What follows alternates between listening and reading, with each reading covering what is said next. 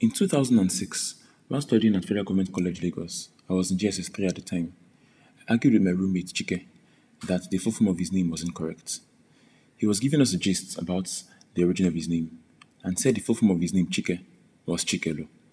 I argued with him and said no, that the correct full form of his name should indeed be Chikelowa. Hi, I'm Chuka. Welcome to Adjunct.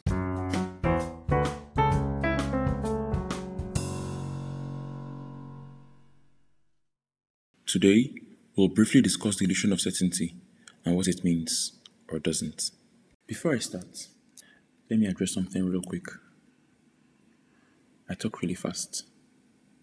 At least I've been told that I talk really fast.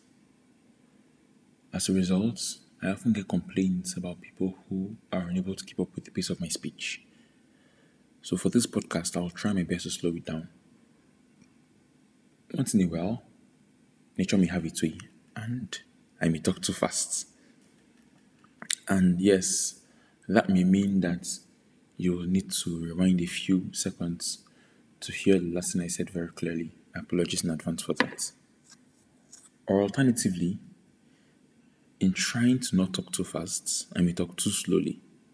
Well, I believe you have a few extra seconds, or I hope you can make a few extra seconds to wait for when I talk too slowly. That being said, I'll start. You see, I'm a very curious person. I know I'm curious. I've been told that I'm curious. Often, it frustrates my friends and acquaintances because I ask a lot of questions. I like to clarify and clarify and over clarify. Well, I guess that's the weakness part of it, you know, because it means people sometimes get frustrated with the number of questions that I ask. But I think it's also a strength because it's the reason I'm so good at what I do. Yeah, I think I'm good at what I do. Actually, I know I'm good at what I do because, you know, numbers don't lie. I get good results and everyone won't be lying at the same time, right? Because I also get good compliments. Anyway, this episode is not about how good Chuka is. It's about answers and questions and certainty or uncertainty. We often think answers are a response, are a necessary response to questions. We often think that every question needs to have a correct or incorrect answer, you know, right or wrong. Who will blame us? That's how we that's how we're growing up.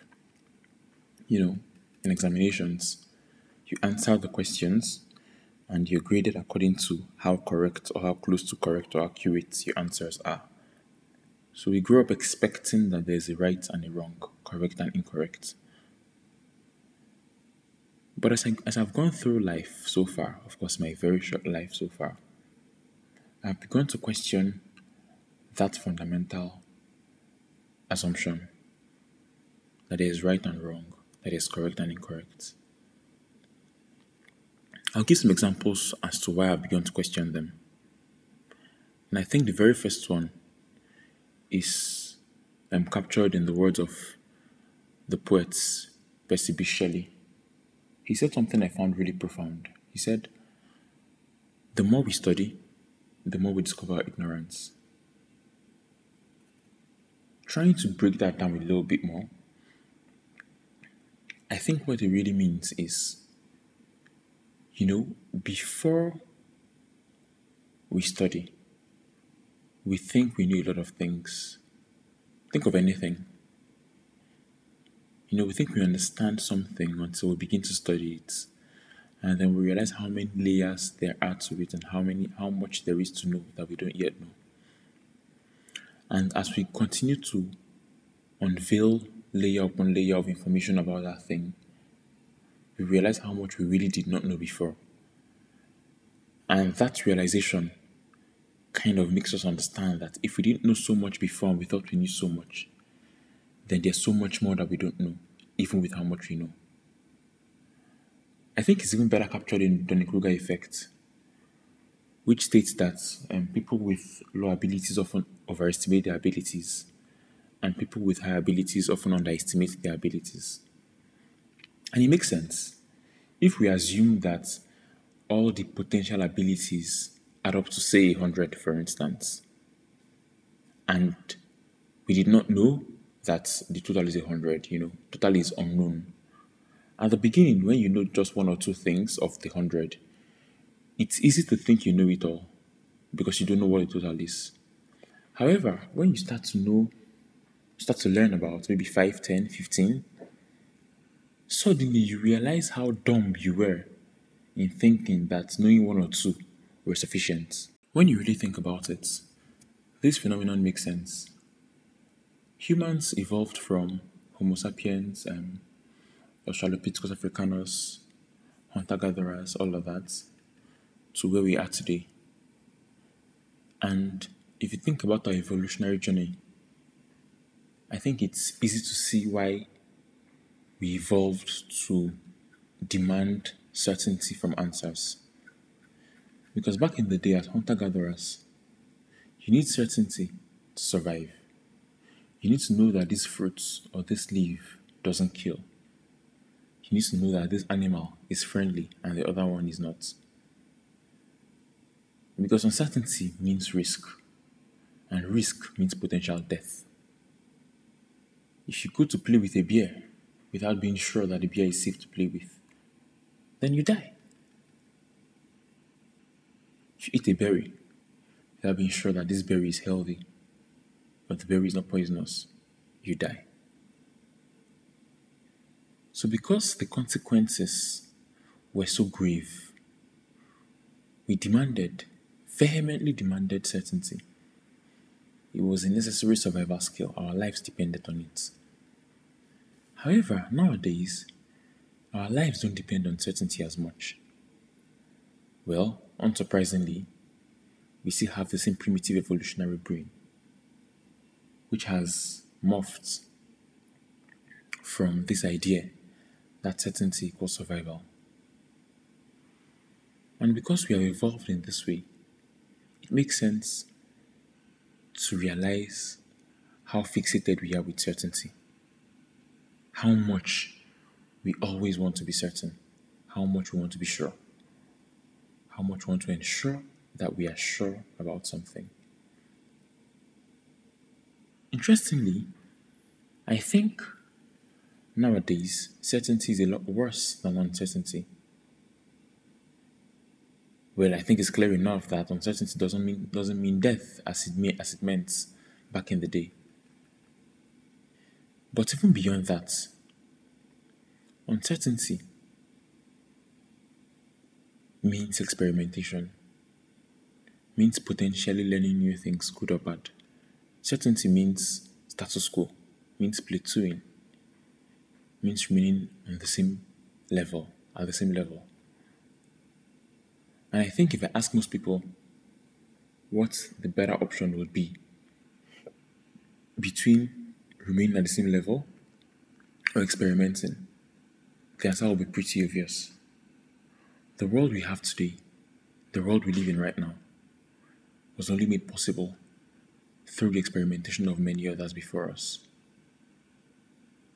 It's experimentation that made us have the airplane, the car, even the horse to ride on.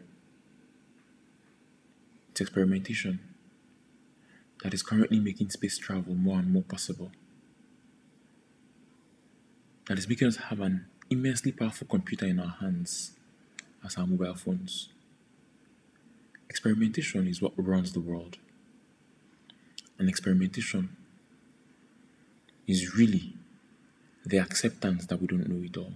The acceptance that even the things we think we know, perhaps we don't. Experimentation is the acceptance of questions over answers. Experimentation is a stance that by default we are wrong. I would like to explore that stance in more unconventional ways, in more unconventional scenarios. There are a couple of examples that I would like to give as ways of thinking about our stance on certainty or uncertainty, on answers or questions.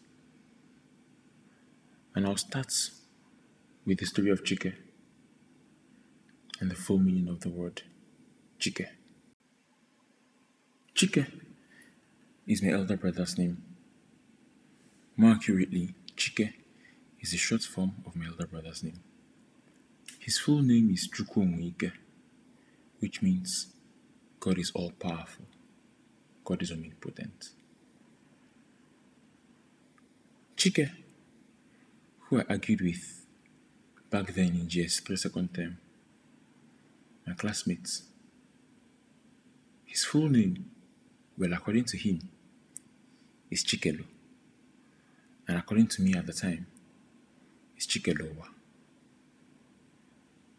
Both names means mean almost the same thing. Chikelu means God created.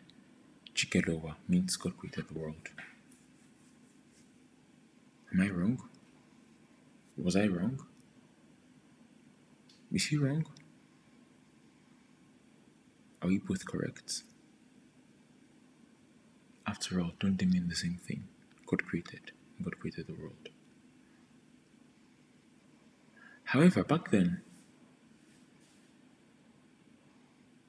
I had a need to be right.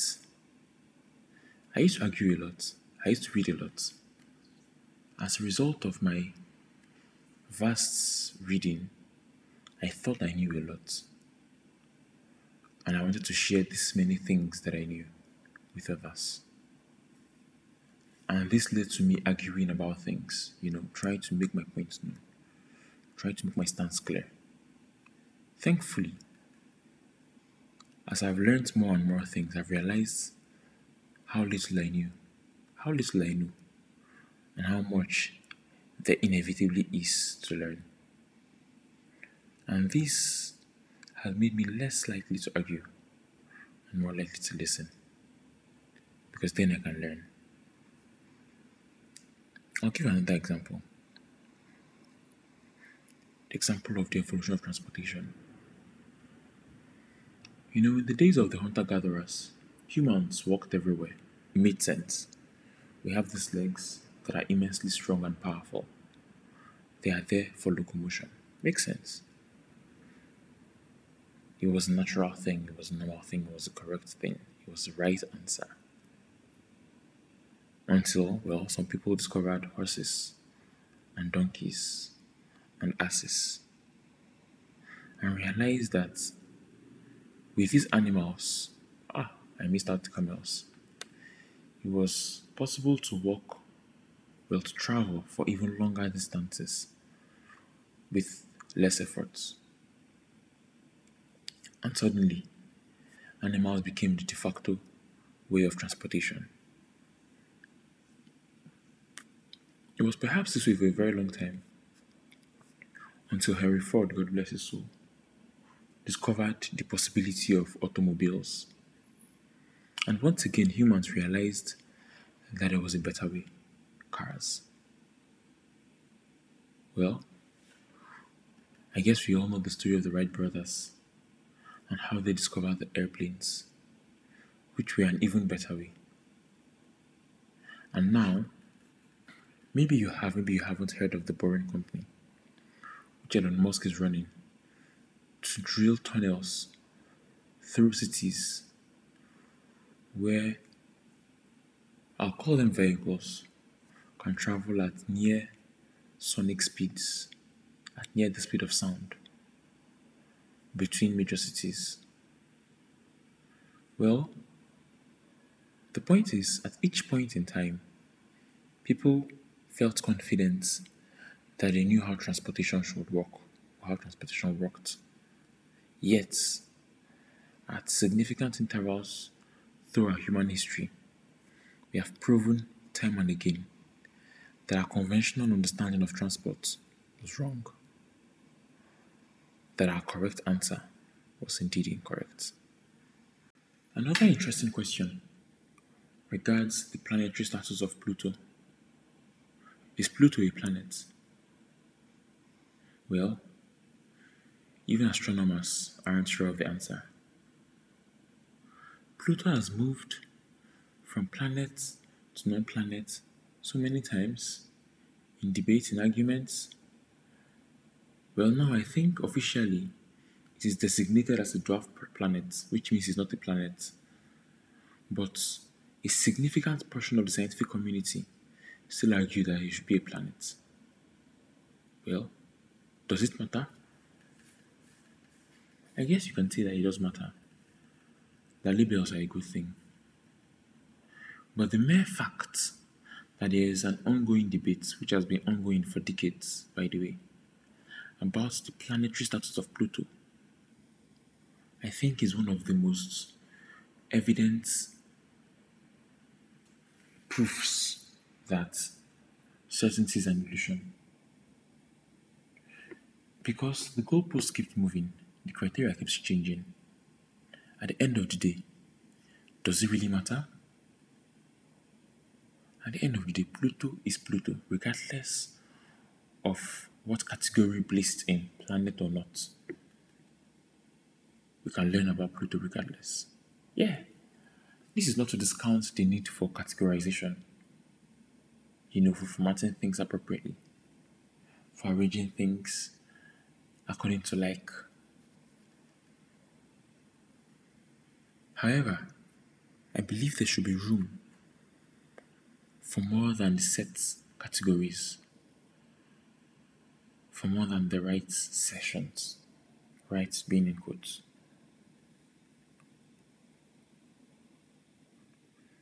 In the words of Rory Sutherland, a VP at Ogilvy, he said, Artificial certainty is much less valuable in digital age, but surprisingly, we seem to cling to it more. When you think about that, why do we cling to artificial certainty so much more? And why is it much less valuable in digital age? Well, in business, it makes sense. When you think about it, most marketers, well, because I'm a marketer, so I think I understand marketing more than many other industries. Most marketers tend towards what they know, towards proofs towards set standards because it's easier that way. When you're using the right standard, the best practice, and things go wrong, you're not blamed, you know. You did everything right, you used the, the right standard, you used the best practices, and unfortunately, things went wrong. But if you veer from best practice and things go wrong, of course you have all the blame. Because the first question will be, why did you not use the best practice? And it makes sense. Best practice is best practice for a reason. Because it has been used over and over and has proven to be successful much more often than not. So it makes sense for everybody to use best practice. But therein lies the disadvantage. Everyone is using it. So where is the point of difference. Where do we stand out? If these best practices are available to all and we're all using them, then we all end up creating a self fulfilling prophecy. However, especially in the days of the digital age, where we can test things much more affordably and with much less impact. Just imagine if we potentially tested something and for whatever reason it works, imagine what the upside could be. And because we're in a digital age where it's so easy to test, even if it doesn't work, the downside cannot possibly be that bad. I'll give examples with, for instance, a website. Well, in a typical website, everything from the font type to the font size, to the colors, uh, are often tied to some best practice. We know that red is the color of danger, also the color of hunger. We know that yellow is the color of joy. Blue is for calm. Silver or ash or gray is for creativity.